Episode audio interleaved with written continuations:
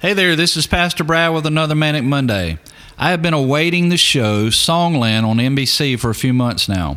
Well, finally here, and I love it. The show has amateur songwriters come in and pitch their song to a featured artist that week. This past week, will.i.am from the Black Eyed Peas was the featured artist. He chose a song called Be Nice by Adam Friedman. The hook of the song is Be Different, Be Nice. It got me thinking why is it so difficult for people to just be nice to one another? Regardless of race or religion, just be nice. The world is filled with hate. These days, if you are genuinely nice, you stand out from the crowd. You're different. Even as Christians, we aren't always nice. We should be, but we aren't. I can have a bad moment, or I can even have a bad day. I can say when I'm not nice, the Spirit of God convicts me.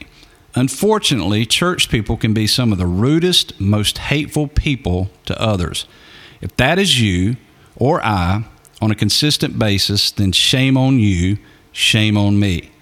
We are to model our behavior after Jesus if we call ourselves Christians.